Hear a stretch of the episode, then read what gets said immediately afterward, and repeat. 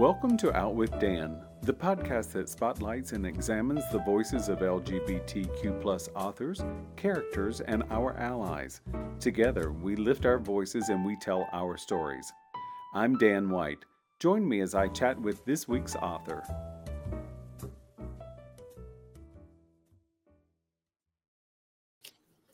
Hello, and welcome back to Out with Dan. I'm excited today to talk to Chandler Myer about Jayne and the average North Dakotan. Welcome, Chandler. Thank you, Dan. It's good to be here. Oh, it's wonderful to have you as a guest. I found this book online and I was just magically drawn to the cover. Let's show that cover again. Not only does Jayne have on a red dress, she's got a martini, two things that I approve of. So, uh, did you have much say in the cover? Yes, I did. I uh, worked with Atmosphere Press, and when I got together with the graphic designer, he said, Give me some ideas of what you have in mind. And the whole time I've been writing this, I was designing the cover in my head and I kept thinking, I want something like the start of Bewitched when they did the animation that was in a, an Art Deco style. Yes. And so I sent him all these pictures of of that, and I sent him Art Deco color palettes and uh, very clear description of Jayne in my head, which isn't completely Jayne Mansfield, but it's it's something close. And he came back. Uh, he came back with something really close the first time. Uh, there were a few things we had to do, like her tits have got to be bigger and they've got to be pointier. Uh, her fingers have to be larger because she looked very, uh, very petite. And I said, Jayne is not petite and we must have increased the size of her martini glass four times. I approve of that as well. he said it, it needs to look like a bathtub of, of martini, and she can barely hold the thing up. Oh, I love it. Jayne is so delicious. I mean, it's it, if you don't like Jayne, there's something wrong. I mean, you've written you've written such a beautiful character in Jayne Thank because you. she's the embodiment of every sassy, snappy drag queen that's on point. so now I have to ask you: uh, uh, Is Jayne modeled after you at all? Jayne comes from the deep sarcasm that I have in my own sense of humor, uh, and she gets to say everything that comes to her mind. I don't. And often because I work alone as a writer, I have few people to say it to. And I don't I don't bring that out on my husband so much. He's not he doesn't have quite the same sarcastic sense of humor. Uh, so I thought I really want a character who who can say absolutely anything. And the best way to do it is a drag queen. I totally approve if I get to approve. So now let's talk a little bit about the average North Dakotan. And in mm-hmm. that person, that's Randy. So tell us about Randy. So Randy is named after one of my good friends whose name is Randy from North Dakota. Okay. And as I was coming up with this story, it was based on a short story I wrote a few years ago uh, called That Night I Ran the High Heel Race. Uh, and that's an annual event in Washington, D.C. I lived right there on 17th Street, so we used to see it all the time. And I wanted to write the story, and I, I, I am from Ohio. And I really didn't want the character to be from Ohio. I didn't want it to be that autobiographical. And I had been talking to Randy, my friend, about you know his background, and I just started to think, wouldn't it be funny if our character was from North Dakota? Because so many people don't know anything about North Dakota. So I thought I can make a lot of the gags in the book about how ignorant people are about North Dakota, not about how ignorant North Dakotans are, because I don't believe that to be true. But I do believe most people are ignorant about North Dakota itself. So I, I had several opportunities to do that in the book. I mean, there are a lot of cities in this country that have a larger population than North Dakota has. So, you know, when you start looking at it, I think in those types of just simply numbers, it is really staggering if you look at a city like Los Angeles, which probably has two or three times the population that the entire state of North Dakota has. Sure. So, but it's so in this, Randy is Lutheran, and I I will tell you that I saw a lot of similarities between my Baptist upbringing and Randy's Lutheranism. So, give us a little bit about who Randy is. What's Randy's flavor in North Dakota? Randy is, as the book says, the average North Dakotan. There is nothing, and I don't mean that he is like, he is the thing that everybody in North Dakota is like. What I mean is that there is nothing but average about him. Mm-hmm. And I kept thinking about that as I was writing the book. Like, I, I don't want him to be really good looking, but I don't want him to be unfortunate looking. I don't want him to be too fat or too thin. Uh, he doesn't, he's, he's got a personality that people can like, but he's not the head of the pack. Everything about him was sort of wishy-washy and that gave me the opportunity to write his mother as the strong character who really just said randy i got you. I'm going to take care of you in this life. And it became very easy for him to be the gay boy because mama did everything for him. Mama did everything for his dad. He really was just a, a, a cog in the military wheel and didn't really care for anything but being told what to do so Randy doesn't get an opportunity to become himself until he no longer has his parents there. And because as as it shows in the book, he is estranged essentially from his brothers and sister, as are his parents. He's suddenly left alone and knows he's gay. Kind of most people probably knew he was gay, but he just figured he was just going to be an old single man living with his parents for the rest of his life. Never thought about it. Yeah. So that's that's our, our, our average boy who turns out to be 32 and doesn't know what he's going to do in life. I I you know and I think that someone who is in that that situation, I I have friends from high school that basically they may not be gay but they haven't moved 10 miles away from where they grew up their sure. entire life and I also work with people who still live at home and they're 40 um, because in certain communities, that's simply what you do. Mm-hmm. I think for those of us who sort of burst out on the scene and moved away as soon as possible, I think that's a very different life. But a lot of people don't break out and go, they stay where they're comfortable. And that's sort of what Randy does. And until he gets sort of pushed out of the nest, as you say, when his parents pass away, and then he goes to Washington. Randy did something that I did, which was I sort of spun the globe when I was leaving North Carolina. And Randy does his homework about where he wants to go. So, yes. what is what's Randy's probably number one thing for picking a city to move to?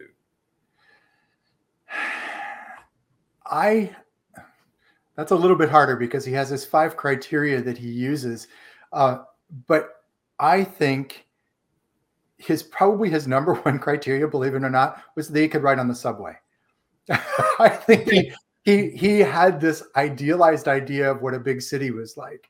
And as he was making his list of places to go, he became a little more realistic in that he didn't think he could handle New York. And this is where the book has a little bit of autobiographical material in it with me. Uh, when I moved from Ohio, I moved to Washington, D.C.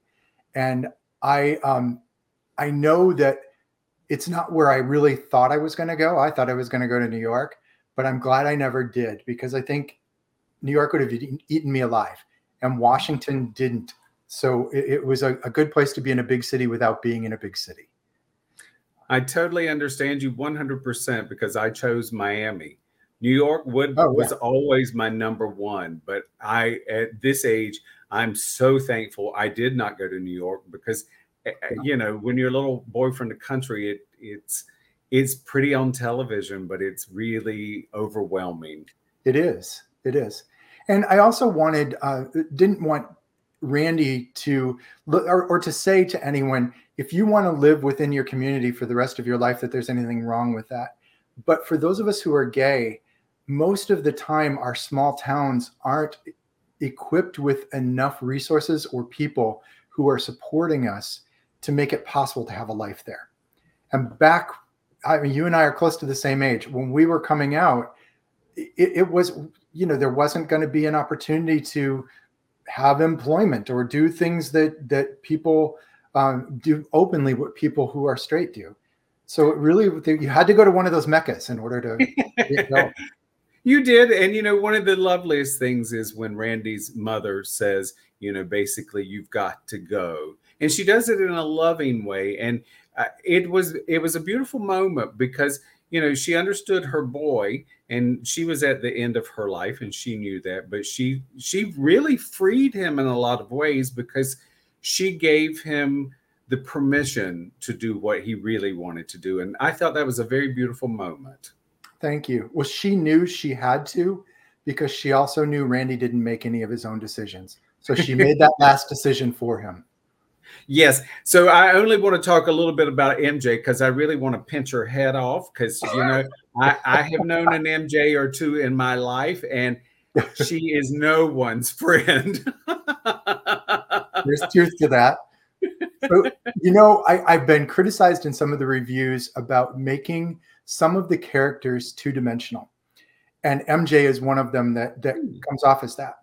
But hmm. what some of these people who probably spent their lives in very large cities don't understand is that MJ is not one person, she's many people put together into one person. Mm. So the words that come out of her mouth, most of them I've heard from someone. I, I was very much in the the uh, religious uh, sector when I was growing up. I was a born again Christian and uh, worked in those circles, Campus Crusade for Christ. So I heard those things said, mm-hmm. and people who said them thought they were being loving. So I wanted MJ to feel she was being loving and taking care of him, but really she was not. I I too have heard everything MJ said at some point in my life, and I do agree with you that you know we each get a different flavor based on where we're from. You know the whole nature nurture thing, but right. nurture is very important in every person's growing up and coming out, whether you're straight or gay or whatever you choose for yourself or whoever you are. I don't want to say choice, but you know, whatever life you choose to do as you grow up, we're all influenced by the MJs of the world. Right, right. And then so Randy goes to DC and he meets Jayne, who um, Jayne is so different than everyone else, and yet I feel like Jayne is almost the exact same in some ways. I don't want to disparage Jayne. I think so. Jayne comes along at a time where Randy is on his own, and yet he finds someone who basically helps direct his life, which is sort of what he left behind in North Dakota. So I, am going to give away a tiny little piece of this in that this is the second version of the book. Okay. And the first version, uh, Jayne was imaginary. Oh. So what we saw was Randy uh, came came into this and realized he became overwhelmed, and in his his sense of being overwhelmed, he went out, did the the high heel race, met the real Jayne, went home drunk, woke up the next morning, and that was his savior. And so he created this persona who lived with him for a little while. Now, when I uh, took the book to Atmosphere Press, the editors read it and said, "This doesn't work so well. We really think Jayne needs to be real." So I had a huge rewrite in the book, as you can imagine, to to go from an imaginary character to a real character. But there are some senses of that in there. That how did how did Randy get to that point that he was mm-hmm. so badly in need of someone to take care of him? And throughout the book, you understand Jayne also needs somebody to take care of her. Uh, to be, she needs to mother somebody in order to feel she has her place in the world. Uh, so they they kind of took care of each other. I I love that, and I do. It, it is true. They make such a friendship and such a bond in such a maybe well i think at the end it's in a very healthy way. I was about to say sort of in an unhealthy way but it's not i mean uh, at times. At times yes. Jayne certainly stretches randy's imagination of what could be and i love that because so in jayne jayne is fearless or at least that's what mm-hmm. jayne portrays is fearlessness. And so i i love that because i i kept thinking to myself I've met some drag queens in my life who were fearless and they showed me a lot of things that I needed to get over, fear being the biggest one of all. Sure. Yeah, uh, Jayne Jayne is uh, as a persona fearless, but uh, as as a human being, we do get to toward the end of the book know her a little bit. But the the character of Jayne has to be the strength that Randy needs to learn from And so she doesn't always step in for him. She often Mm. pushes him to do something, pushes him pretty hard sometimes, but she pushes him. And I I thought that was that was something Randy needed.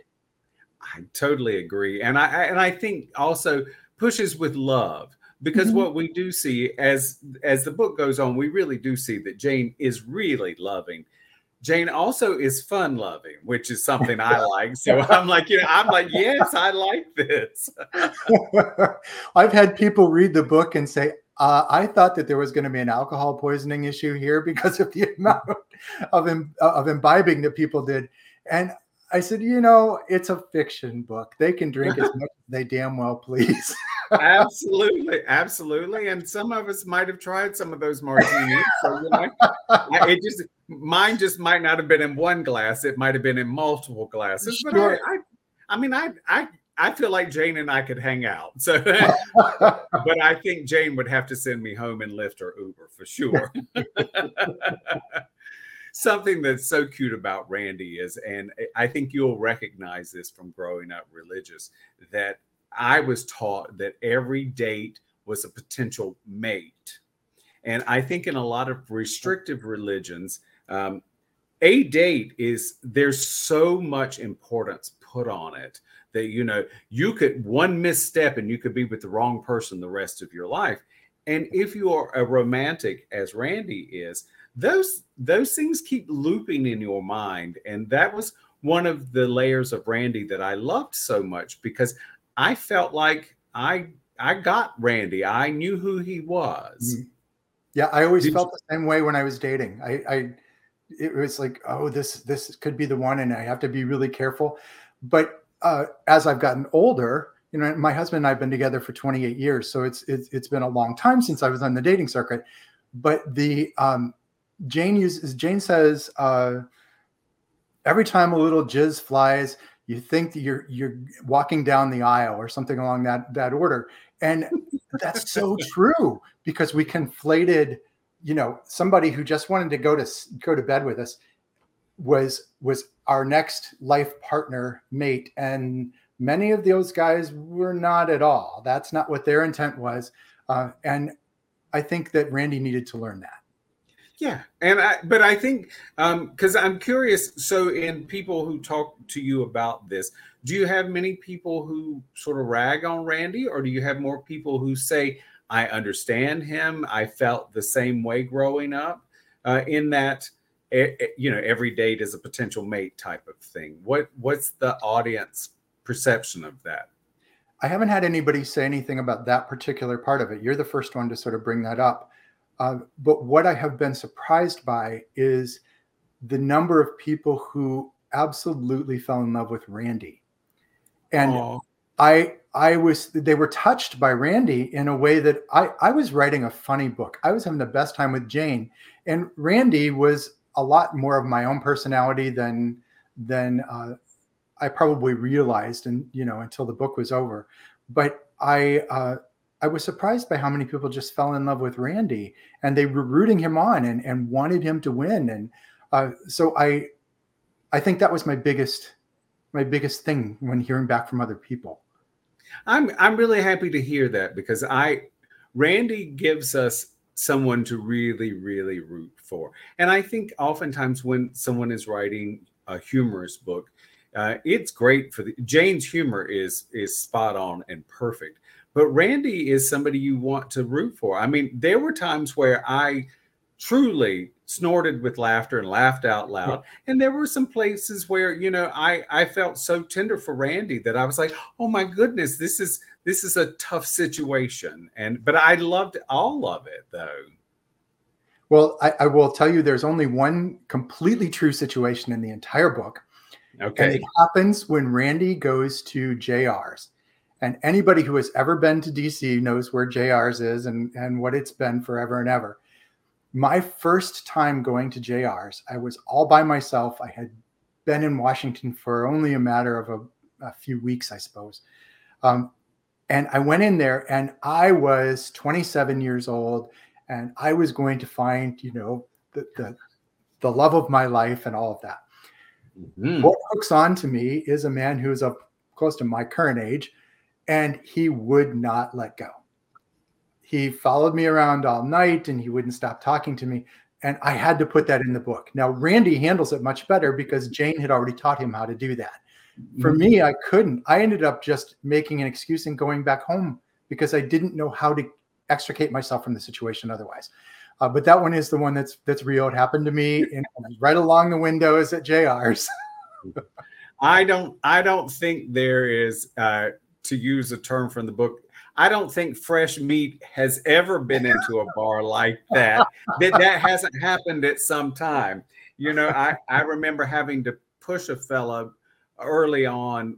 I mean, not pushing down, but I had to literally take my hand and push him back several feet and say to him, "You have got to leave me alone," because yeah. he was not intending. I mean, I, I look you know, I look back in retrospect that it's a nice compliment that he thought I was that nice looking or whatever. Sure. But it was creepy as hell because it's like, you know, I've already said no like 18 times. right, right. So just a little shout out again for North Dakota. So, you know, Randy's from Minot and you know their little slogan is why not Minot? So I don't know if it's theirs, but oh, actually, that was an ad campaign for them for quite was it a long really? time. Oh, oh yes, I have a girlfriend that's originally from Minot. Oh yeah, that that was a big thing for them. oh wow. Oh my goodness, Chandler, this has been so fun. Do you it have a website been. or thank you. Eh, do you have a website or social media you'd like to share? website is easy. It's just chandlermyer.com. All right. And you can find out all about how to get my book on my website. It's that's about all it's dedicated to at this point. And I'm also the only web uh, social media I do is Instagram, uh, okay. and that's Chandler Chandler Myer author uh, on Instagram. Perfect. Um, again, the book is Jayne and the Average North Dakotan is by Chandler Myer. Thank you so much, Chandler, for joining me. This has been Thank so you. fun. I've had a great time, Dan. Thanks. Thank you. Hang on for me just a second. Thank you for joining me for this week's episode of Out with Dan. You can find more information about this podcast and its host at outwithdan.com, on Twitter at outwithdan, and on Instagram and Facebook at Go Out with Dan. This podcast is hosted by Authors on the Air Global Radio Network, and the theme music is provided by bensound.com. Join us again soon for the next episode of Out with Dan.